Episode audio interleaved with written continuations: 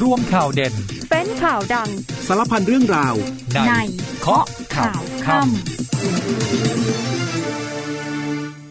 19นาฬิกา30 นาทีสวัสดีครับต้อนรับคุณผู้ฟังทุกท่านนะครับ เข้าสู่ช่วงเวลาของรายการเคาะข่าวค่ำวันนี้อยู่ด้วยกันกับผมนิวพลวัตผู้พิพัฒน์ครับ วันนี้เดินทางกันอยู่หรือเปล่าครับ เจอกับฝนหรือไม่ เพราะว่าฝนตกทั่วไทยเลยนะครับ ก็แทบจะทุกพื้นที่ของประเทศนะครับ ฉะนั้นต้องดูแลเรื่องสุขภาพกันด้วยนะ เดี๋ยววันนี้มาตรวจสอบ สภาพอากาศกับกรมอุตุนิยมวิทยากันนะครับ คือช่วงนี้ก็จะมีคำเตือนนะครับว่าฝนเนี่ยจะตกนะครับในหลายพื้นที่แล้วบางจุดเนี่ยตกหนักมากด้วยนะครับ ก็จะตกแบบนี้ไปจนถึงวันที่ 3 สิงหาคมนั้นหมายความว่าตอนที่คุณผู้ฟังเดินทางกลับมาจากเที่ยวหยุดยาวเนี่ยก็ต้องระมัดระวังการใช้รถใช้ถนนกันด้วยนะครับ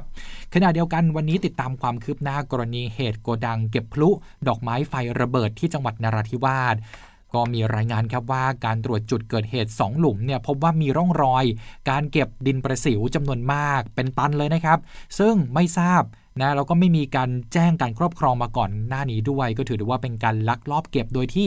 ไม่ได้ขออนุญาต เบื้องต้นตั้ง 3 ข้อหากับเจ้าของบ้านเรียบร้อยแล้วนะครับ ส่วนยอดผู้เสียชีวิตเนี่ยเพิ่มขึ้นมาเป็น 12 คนแล้วนะครับแล้วก็ยังมีผู้บาดเจ็บจากเหตุการณ์นี้มากถึง 111 คนด้วย ส่วนใหญ่เนี่ยผู้บาดเจ็บก็เดินทางกลับบ้านแล้วนะครับ ก็ยังคงมีพักรักษาตัวในโรงพยาบาลดูอาการต่ออีก 9 คนด้วยกัน ก็มีบาดแผลบริเวณศีรษะ ใบหน้าและร่างกายจากแรงระเบิดที่เกิดขึ้นนั่นเองครับ ส่วนการเมืองนะครับยังคงติดตามแล้วก็รอการนัดเจอกันของ 8 พักร่วมจัดตั้งรัฐบาลนะครับ ก็ยังไม่มีการนัดหารือกันเลยแหละครับ เพื่อไทยเขาบอกว่าเดี๋ยวนัดนะ นัดแน่ๆแหละก็ต้องเจอกันก่อนบวชเลือกนายกรัฐมนตรีวันที่ 4 สิงหาคมนี้ ส่วนร้อยเอกธรรมนัฐพรมเผ่าคาดว่า ความชัดเจนทางการเมืองเนี่ยการเลือกนายกรัฐมนตรีคนที่ 30 น่าจะเรียบร้อย ในวันที่ 1 สิงหาคมนี้เดี๋ยวก็มาติดตามแล้วก็ค่อยๆ แกะรอยการเมืองกันนะครับว่าทิศทางเนี่ยจะเป็นอย่างไรนะหนทางสู่เก้าอี้ นายกรัฐมนตรีคนที่ 30 ของไทยเนี่ยจะเป็นของใครกันแน่ครับ เดี๋ยวสักครู่กลับมาติดตามประเด็นข่าวสำคัญพร้อมกันนะครับ เดี๋ยวติดตามเรื่องทางออกของคอนโดแอชตันอโศกด้วยว่าจะเป็นอย่างไร แล้วก็มีคำเตือนจากตำรวจไซเบอร์นะครับเตือนเลยว่ามีการปลอมเพจ รับแจ้งความ 2 เพจขึ้นมานะทำให้มีผู้เสียหายเนี่ยถูกหลอกเอาข้อมูลส่วนตัวไปนะ แถมเสียเงินอีกเป็นจำนวนมาก ช่วงหน้าห้ามพลาดครับ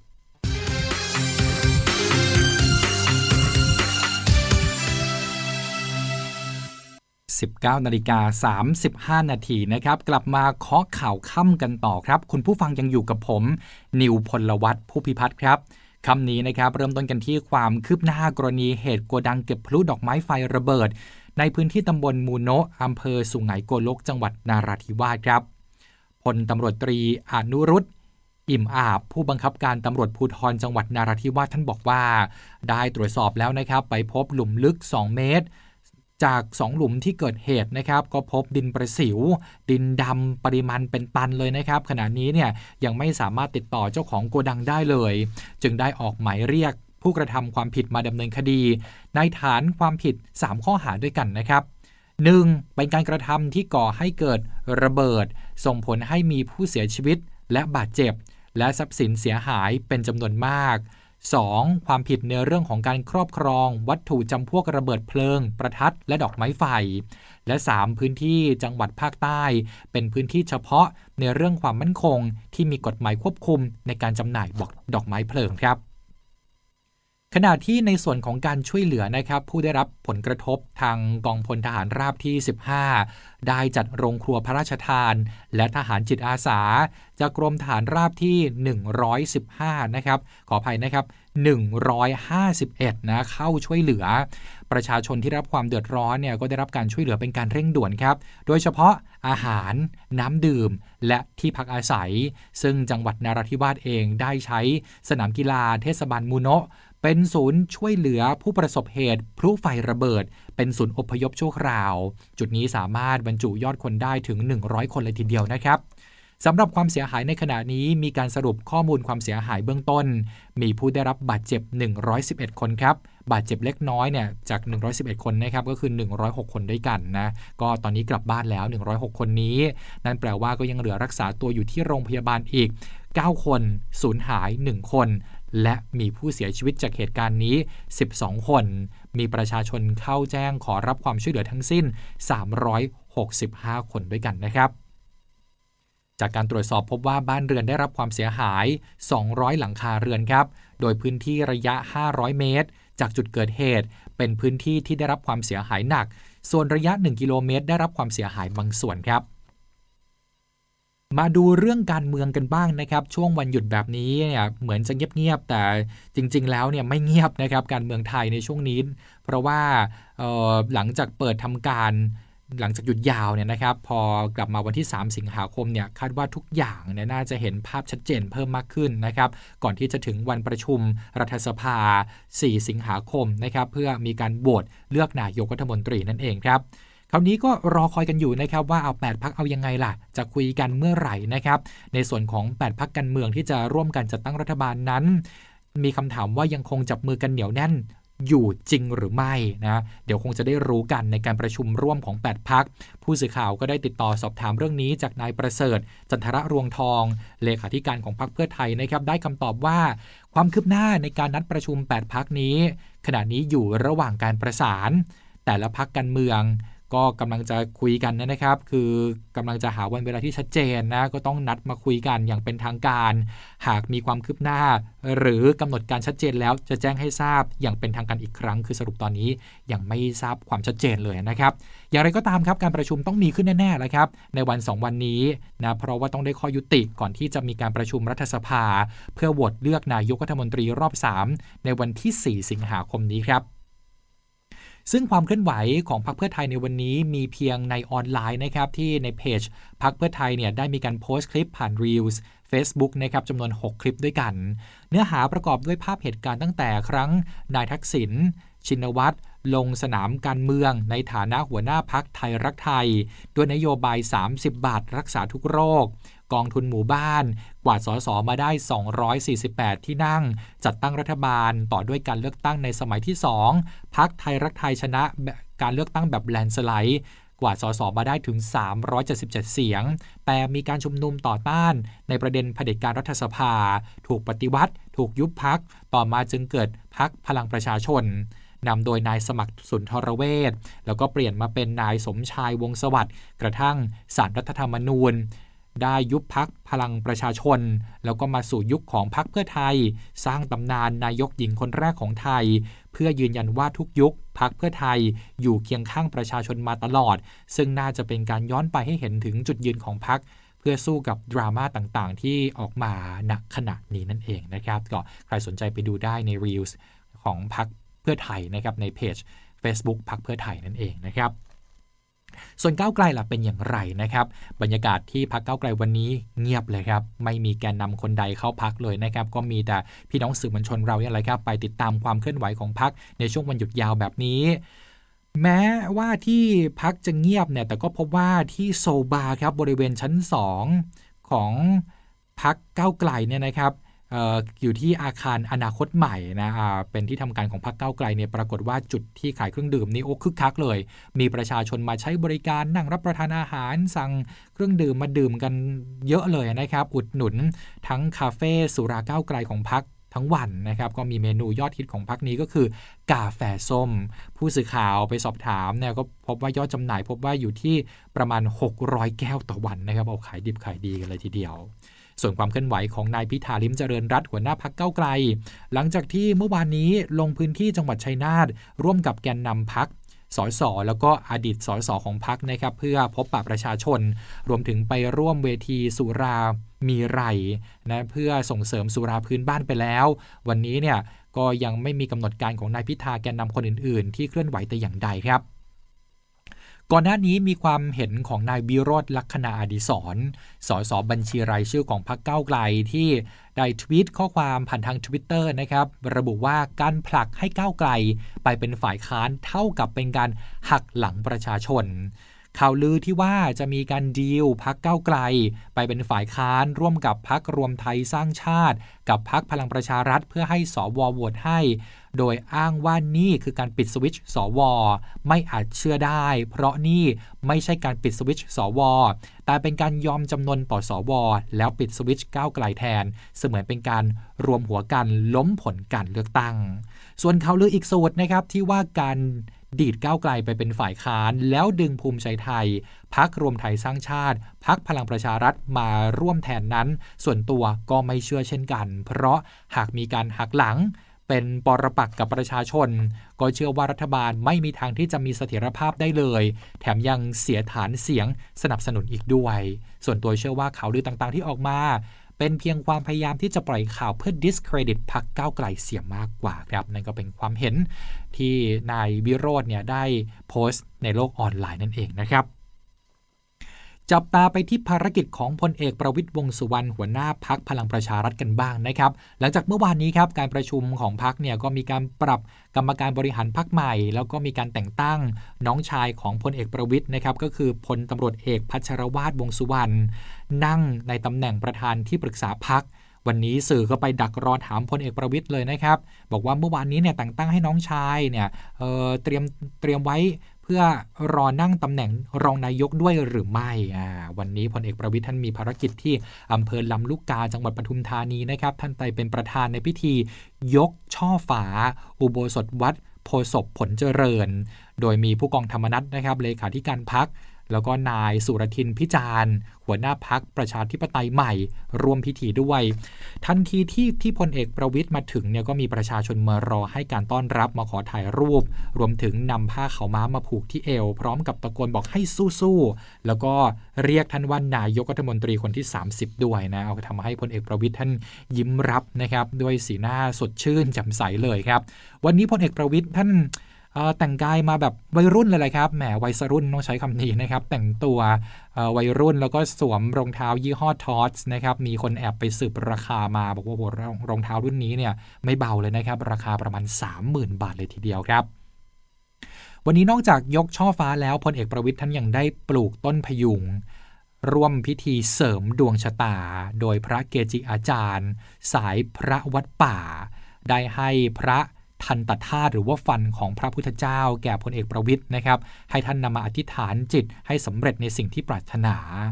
หลังเสร็จภารกิจทั้งหมดแล้วนักข่าวก็รอถามเลยนะครับ ถามว่าท่านอธิษฐานขอพรพระอย่างไรบ้างนะ รวมถึงถามเรื่องของการเมืองนะครับ ทั้งเรื่องการแต่งตั้งพลตำรวจ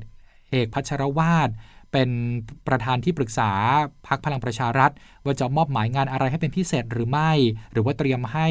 พลตำรวจเอกพัชรวาทเนี่ยเข้ามารับตำแหน่งรองนายกรัฐมนตรีในรัฐบาลใหม่หรือเปล่านะ ทุกคำถามนี่โอ้ถามไปแบบ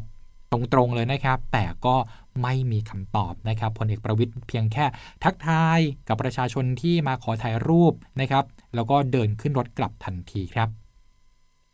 ส่วนผู้กองธรรมนัฐครับนี่แหละครับมารับบทตอบคำถามนะครับมาตอบเรื่องข่าวลือการจัดตั้งรัฐบาลที่ระบุว่าพักพลังประชารัฐเนี่ยเป็นหนึ่งในพักที่จะร่วมจัดตั้งรัฐบาลกับเพื่อไทย ผู้กองธรรมนัฐบอกว่าหลังจากที่คุยกับทีมเจรจาของเพื่อไทยไปแล้วเมื่อสัปดาห์ที่แล้วเนี่ยหลังจากนั้นยังไม่ได้มีการติดต่อหารือคุยอะไรกันอีกเลย ต้องรอดูว่าก่อนวันที่ 4 สิงหาคมนี้ ซึ่งเป็นวันนัดบวชนายกรัฐมนตรี จะมีการประสานงานเข้ามาอะไรยังไงกันต่อไปหรือไม่ ขณะที่กระแสข่าวสุดการจัดตั้งรัฐบาลที่พักเพื่อไทยเป็นแกนนำและก้าวไกลจะถอยออกมาเป็นฝ่ายค้าน แต่ยังโหวตสนับสนุนนายกที่เป็นคนดิเดตของเพื่อไทย ภายใต้เงื่อนไขที่ว่าต้องไม่มีพักพลังประชารัฐ และพักรวมไทยสร้างชาติ ร่วมรัฐบาลด้วย ประเด็นนี้เนี่ยร้อยเอกธรรมนัฐกล่าวว่า ขณะนี้ยังไม่มีอะไรชัดเจน ยังไม่รู้ว่าพักพลังประชารัฐ จะอยู่ฝ่ายค้านหรือฝ่ายรัฐบาล และเชื่อว่าหลังจากนี้ จะมีการเปิดการเจรจาพูดคุย และคงได้ทิศทางในการเลือกนายกรัฐมนตรีคนที่ 30 ในวันที่ 1 สิงหาคมนี้ เพราะจะต้องโหวตในวันที่ 4 สิงหาคมนี้ รวมทั้งเชื่อว่ากระบวนการในการเลือกนายกรัฐมนตรี จะจบก่อนวันที่ 15 สิงหาคมนี้ และหลังจากนั้นนะครับจะเป็นการฟอร์มทีมเพื่อจัดตั้งรัฐบาลครับ บอกว่ามั่นใจด้วยว่าแคนดิเดตนายกรัฐมนตรีที่จะโหวตในวันที่ 4 สิงหาคมก็จะมาจากพรรคเพื่อไทย ส่วนแนวทางการโหวตของพรรคพลังประชารัฐ จะต้องเป็นมติพรรคนะครับไม่แตกแถวครับ ส่วนพักพลังประชารัฐจะเสนอพลเอกประวิทย์เป็นแคนดิเดตนายกรัฐมนตรีหรือไม่มองว่าพักพลังประชารัฐมีเพียง 40 เสียง การจะเสนอชื่อแข่งเป็นไปไม่ได้ แต่หากจะร่วมรัฐบาล ก็ต่อเมื่อนายกรัฐมนตรีเนี่ยนะครับ ก็ต่อเมื่อมีนายกแล้วนะแล้วก็พักเนี่ยถูกเชิญเข้าร่วมรัฐบาลเท่านั้นอาจจะเป็นเงื่อนไขนี้ แต่การที่พักจะเข้าร่วมรัฐบาล จะต้องไม่มีพักก้าวไกล ร่วมรัฐบาลด้วยหรือไม่สำหรับข้อคำถามนี้เนี่ยท่านก็ตอบว่าขอให้เข้าใจว่าพักพลังประชารัฐนั้นมีจุดยืนชัดเจน เพราะฉะนั้นไม่ใช่แค่พักก้าวไกลนะ แต่แต่ว่าพักไหนก็ตามที่มีจุดยืนต่างกับพักพลังประชารัฐเนี่ยเราก็ไม่สามารถเข้าไปร่วมงานกันได้ แต่สำหรับการร่วมงานกับพรรคเพื่อไทย ผู้กองธรรมนัฐบอกว่าไม่มีปัญหาเลยนะทำงานร่วมกันได้แน่นอน เพราะว่าส่วนใหญ่เนี่ยสส ของพรรคพลังประชารัฐนั้น ก็เป็นสสเก่าของเพื่อไทย ดังนั้นเนี่ยการร่วมรัฐบาลกับพรรคเพื่อไทยไม่มีปัญหาแน่นอนครับส่วนข่าวการซื้อสอสอจากพรรคเก้าไกล 30 ที่นั่ง มาที่พักพลังประชารัฐยืนยันในฐานะที่ตนเองเนี่ยเป็นเลขาธิการพักนะบอกเลยว่าข่าวนี้ไม่เป็นความจริงครับ ขณะที่เมื่อวานนี้กรณีที่ที่ประชุมพักมีการเสนอชื่อ ของพลตำรวจเอกพัชรวาดวงสุวรรณเป็นประธานที่ปรึกษาพักพลังประชารัฐนั้น เรื่องนี้ยังไม่ได้พูดคุยกับพลตำรวจเอกพัชรวาดและไม่มั่นใจว่าท่านจะรับตำแหน่งนี้หรือไม่ ซึ่งเป็นการเสนอชื่อไปก่อน แต่ว่าล่าสุดพลตำรวจเอกพัชรวาดเนี่ยก็ยังไม่ตอบรับในตำแหน่งนี้นะครับ ขณะที่กระแสข่าวที่ว่าพลตำรวจเอกพัชรวาทท่านจะมารับตำแหน่งรัฐมนตรี ว่าการกระทรวงมหาดไทยนั้น เป็นเพียงแค่ข่าวลือ ซึ่งตนทราบข่าวนี้มาจากสื่อมวลชนเท่านั้นพลตำรวจเอกพัชรวาทถือเป็นบุคคลที่มีคุณค่า มีประสบการณ์ เพราะว่าเป็นเป็นอดีต ผู้บัญชาการตำรวจแห่งชาติ ในเรื่องขององค์ความรู้คุณสมบัติถือว่าพร้อม แต่ส่วนตัวไม่ทราบว่าท่านจะสนใจการเมืองหรือไม่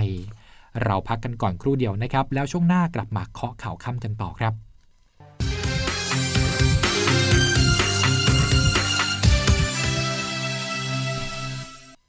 19นาฬิกา51 นาทีนะครับ กลับมาเคาะข่าวค่ำกันต่อครับ คุณผู้ฟังยังอยู่กับผม นิวพลวัตผู้พิพัฒน์ครับ กลับมาในช่วงนี้ต่อเรื่องการเมืองกันอีกนิดนึงนะครับ มีคำชี้แจงของหัวหน้าพักภูมิใจไทย นายอนุทินชาญวีรกูลนั่นเองนะครับ ก็ออกมาพูดถึงกรณีที่มีข่าว การจัดสุดรัฐบาล 8 พักบวกกับภูมิใจไทย นายอนุทินยืนยันว่าเป็นไปไม่ได้เลย และพักไม่เคยลืมสิ่งที่พูดไว้ ทุกอย่างยังคงเป็นตามจุดยืนเดิมนะครับก็คือ หากว่ามีพักเก้าไกลอยู่ด้วยในพักร่วมรัฐบาลเนี่ยภูมิใจไทยบอกว่าไม่ร่วมแน่นอน ขอให้มั่นใจว่า MOU 8 พักจะไม่มีพักที่ 9 ที่ชื่อภูมิใจไทยอย่างแน่นอนวันนี้ชัดเจนนะส่วนเรื่องสุดรวมรัฐบาล 9 พัก โดยไม่ง้อเสียงสวยืนยันไม่ทราบที่มาที่สำคัญหลังจากไปคุยกับพักเพื่อไทยครั้งที่แล้วเมื่อวันที่ 22 กรกฎาคมจนถึงขณะนี้ ยังไม่ได้มีการพูดคุยเรื่องใดกันอีกเลยครับ ส่วนกรณีของแอชตันอโศกนะครับวันนี้ก็มีความเคลื่อนไหวจากสภาผู้บริโภค ขอให้รัฐนั้นเร่งตรวจสอบโครงการอื่น ๆ ที่จะอนุมัติแล้ว หรือว่าอยู่ระหว่างพิจารณา เพื่อการคุ้มครองผู้บริโภค โดยตั้งคำถามว่าที่ผ่านมาการพิจารณาของภาครัฐ ในการอนุมัติโครงการใด ๆ ได้คำนึงถึงสิทธิ์ของประชาชนมากเพียงพอแล้วหรือไม่ ประเด็นนี้นะครับสภาผู้บริโภคเขาเผยแพร่บทความ กรณีที่ศาลปกครองสูงสุด มีคำพิพากษา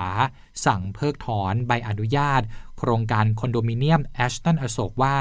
เป็นการสร้างบรรทัดฐานการอยู่ร่วมกันของคนในชุมชน และกระตุ้นให้ชุมชนอื่นๆ เห็นเป็นตัวอย่าง ถึงการเรียกร้องสิทธิ์ของตนเอง เนื่องจากผู้ฟ้องร้องระบุเหตุผลว่า โครงการดังกล่าวมีความสูงกว่า 50 ชั้น ละเมิด สิทธิชุมชน และความเป็นอยู่ส่วนบุคคล รวมทั้งเจ้าหน้าที่ของรัฐที่อนุมัติออกใบอนุญาต ละเลยการปฏิบัติหน้าที่ ปล่อยให้มีการปิดกัน้นหรือใช้ประโยชน์ถนนสาธารณะ นอกวัตถุประสงค์ของกฎหมาย ดังนั้นภาครัฐ หรือหน่วยงานที่เกี่ยวข้องควรที่จะเร่งตรวจสอบอาคารอื่น ๆ ที่อาจเข้าข่ายกรณีของแอชตันอโศกทั้งที่อนุมัติแล้ว หรืออยู่ระหว่างอนุมัติ เพื่อไม่ให้เกิดบทเรียนซ้ำแบบเดิมครับ และเพื่อไม่ให้เกิดผลกระทบกับคุณภาพชีวิตของคนในสังคม ควบคู่ไปกับการเพิ่มกลไก คุ้มครองผู้บริโภคโดยเพิ่มสัดส่วนให้ภาคประชาชน และผู้มีส่วนได้ส่วนเสีย มีส่วนร่วมแสดงความคิดเห็น เกี่ยวกับเกี่ยวกับการปรับปรุง แก้ไขกฎหมาย ประกาศข้อบังคับ รวมถึงการร่วมตรวจสอบโครงการก่อสร้าง โดยให้ภาครัฐ นำความเห็นไปพิจารณาร่วมด้วย ซึ่งที่ผ่านมาการจัดรับฟังความคิดเห็น ไม่คำนึงถึงสิทธิ์ของประชาชนมากพอ แต่ว่าจะไปมุ่งเอื้อประโยชน์ให้กับนายทุน และนักธุรกิจเสียมากกว่าครับ นอกจากนี้ยังเสนอว่าสำหรับผู้บริโภคที่ได้รับผลกระทบ ซื้อห้องชุดแล้วเนี่ยแต่ไม่สามารถอยู่อาศัยได้ตลอดไปตามวัตถุประสงค์ที่เขาซื้อมา มีสิทธิ์ยกเลิกสัญญา และขอให้บริษัทเจ้าของโครงการ คืนเงินทั้งหมดพร้อมดอกเบี้ย โดยเก็บหลักฐานได้แก่ชื่อที่อยู่และเบอร์โทรที่สามารถติดต่อได้ เอกสารซื้อขายคอนโด เอกสารใบเสร็จรับเงิน และเอกสารการเป็นเจ้าของห้องชุด ในกรณีที่โอนกรรมสิทธิ์แล้ว รวมถึงผู้บริโภคที่ได้รับผลกระทบ จากการก่อสร้างโครงการ ขอคำปรึกษา และร้องเรียนได้ที่มูลนิธิเพื่อผู้บริโภคครับอย่างไรก็ตามนะครับเมื่อวานนี้ทางกรุงเทพมหานคร โดยนายวิษณุทรัพย์สมผล รองผู้ว่ากทมออกมายืนยันนะครับ กรณีของแอชตันอโศกเนี่ยนะครับไม่ได้หมายความว่าต้องรื้อถอนโครงการนะ ตอนนี้กรุงเทพมหานครเนี่ยจะให้เวลาให้เวลาโครงการมายื่นขอใบอนุญาตก่อสร้างใหม่ ด้วยการไปแก้ไข ปรับปรุงทางเข้าออกโครงการ ให้มีความกว้างตามพรบควบคุมอาคาร หลังจากราชการเปิดทำการ เดี๋ยวท่านผู้ว่าชัดชาติเนี่ยจะแถลงเรื่องนี้อีกครั้งหนึ่งนะครับ เดี๋ยวรอเปิดจาก ช่วงหยุดยาว 6 วันนี้ ท่านก็จะมาถแถลงว่าสรุปต่อไปจะเป็นอย่างไรนะ ก็หวังว่าจะไม่ต้องมีการรื้อถอนใดๆ เพราะว่าก็สงสารลูกบ้านนะครับ ที่โอ้โหซื้อคอนโด ราคาแพงขนาดนี้นะแต่ต้องมีเรื่องกังวลใจกันอยู่นะครับกรณีที่กทมชี้ทางออกในการแก้ไขปัญหาเนี่ยวันนี้ก็มีการเปิดราคาตึกแถวด้านหลังคอนโดแอสตันอโศกนะครับเป็นข้อมูลจากเพจอสังหาพารวยบายพาลินนะ ไปสำรวจราคาตึกแถวบริเวณดังกล่าว พบว่าได้ตั้งราคาขายไว้ที่คูหาละ 250ถึง300 ล้านบาทเลยทีเดียวนะครับยังพอมีเวลานะครับมาที่ข่าวประชาสัมพันธ์จริงๆแล้วเนี่ยต้องบอกว่าเป็นข่าวที่สำคัญมากๆนะครับ ต้องบอกกันเลยว่าเตือนภัยใกล้ตัวที่มาทางโลกไซเบอร์ โลกออนไลน์ตำรวจสืบสวนสอบสวนอาชญากรรมทางเทคโนโลยีออกมาเตือนภัยอีกแล้ว กรณีเพจหน่วยงานราชการปลอมระบาดครับ ล่าสุดนี้ตำรวจไซเบอร์เนี่ยเพจของเขาเองเนี่ยนะครับถูกมิจฉาชีพล้วงคอนะครับโอ้ปลอมเพจมา 2 เพจเลยนะครับเป็นของตำรวจไซเบอร์นะโอ้เป็นเพจปลอมที่รับเรื่องร้องทุกข์ที่ผู้เสียหายเนี่ยติดต่อกันเข้ามา มีผู้เสียหายหลายรายถูกหลอกครับ ให้โอนเงิน ค่าติดตามทรัพย์สิน ค่าทนาย และหลอกหาผลประโยชน์ทำให้เสียเงิน แล้วก็คือจริงๆแล้วนึกออกไหมครับ ว่าคนพวกนี้เนี่ยจริงๆเขาถูกหลอกมาแล้วรอบหนึ่งนะแล้วก็มาเจอเพจปลอมนี้ แล้วก็ไปเสียเงินก็คือสรุปแล้วโดนหลอกซ้ำแล้วซ้าเล่าน่าสงสารมากเลยครับ เรื่องนี้พันตำรวจเอกกฤษณพัฒนเจริญโฆษกกองบัญชาการตำรวจสืบสวนสอบสวนอาชญากรรมทางเทคโนโลยี ออกมาเปิดเผยเรื่องนี้เองเลยนะครับ บอกว่าก่อนเกิดเหตุเนี่ยผู้เสียหายได้ติดต่อไปยังเพจ Facebook หน่วยงานในสังกัด กองบัญชาการตำรวจสืบสวนสอบสวนอาชญากรรมทางเทคโนโลยี หรือที่เรียกกันว่าตำรวจไซเบอร์นะครับ มี2เพจด้วยกันนะครับเพจตำรวจไซเบอร์2นะครับแล้วก็เพจที่ใช้ชื่อว่ากองบังคับการตำรวจสืบสวนสอบสวนอาชญากรรมทางเทคโนโลยี 5 CCID 5 ซึ่งทั้ง 2 เพจนี้เนี่ยยืนยันว่าไม่ใช่ของตำรวจไซเบอร์นะครับแต่ว่าเป็นของพี่มิจครับ เป็นของมิจฉาชีพนะครับที่ปลอมขึ้นมา เพื่อใช้หลอกลวงผู้เสียหายที่ไม่ได้ทันสังเกต หากว่ามีคนหลงเชื่อ ติดต่อเข้าไปเนี่ยจะถูกหลอกนะครับแล้วก็สอบถามล้วงเอาข้อมูลไป เริ่มจากการสอบถามว่ามีเรื่องอะไรให้ช่วยเหลือไหมนะถูกหลอกถูกโกงเรื่องอะไรมามูลค่าความเสียหายเท่าใดไปจนถึงขอหลักฐานทางคดีที่เกี่ยวข้องอย่างเช่น หลักฐานการพูดคุยกับคนร้าย หลักฐานการโอนเงิน ไปยังบัญชีคนร้าย รวมไปถึงการมีการใช้ตราสัญลักษณ์ของบชสอทภายในเพจดังกล่าว แล้วก็ยังมีเนื้อหารูปภาพ ข้อความจากเพจจริงมาใช้ ต่อมามิจฉาชีพก็จะให้เพิ่มเพื่อนทางแอปพลิเคชันไลน์แล้วก็ติดต่อกับทนายความปลอมนะครับ ชื่อบัญชีทนายอนันตชัย ID Line อนันตชัย 41 นะอ้างว่าช่วยเหลือได้ แล้วก็ติดตามหรือว่ากู้คืนทรัพย์สินผู้เสียหายที่สูญไปกลับคืนมาคือขายฝันเข้าไปแบบนี้นะครับเมื่อผู้เสียหายหลงเชื่อโอนเงินไปนะครับ เป็นค่าดำเนินการนะก็สรุปแล้วเพจนี้ก็ หายไปเลยติดต่อไม่ได้นะครับทางตำรวจไซเบอร์ก็แจ้งไว้นะอย่าหลงเชื่อนะครับถ้าเกิดว่ามีข้อสงสัยอะไรก็สามารถติดต่อไปได้ที่สายด่วนตำรวจไซเบอร์ 1441 นะครับวันนี้ลากันไปก่อนแล้วครับ สวัสดีครับพาทุกท่านมาเรียนรู้เรื่องราวสมัยพุทธกาลผ่านอุทยานพุทธธรรมสิกขา ที่ได้จำลองสถานที่และเหตุการณ์สำคัญขององค์สมเด็จพระสัมมาสัมพุทธเจ้าเอาไว้ พร้อมฟังคติธรรมเนื่องในวันอาสาฬหาบูชา ติดตามได้ในรายการเที่ยวทางธรรม วันจันทร์ที่ 31 กรกฎาคมนี้ เวลาบ่ายโมงครึ่งทางทีวี5 HD ชมทางออนไลน์และชมย้อนหลังได้ที่ Facebook YouTube และทุกแพลตฟอร์มของ TV5 HD ออนไลน์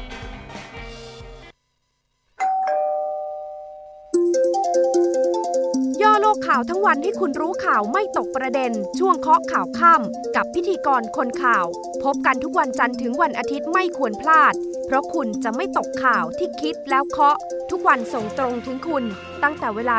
19นาฬิกา30 นาทีถึง 20นาฬิกาโดยประมาณ ทางสถานีวิทยุในเครือกองทัพบบก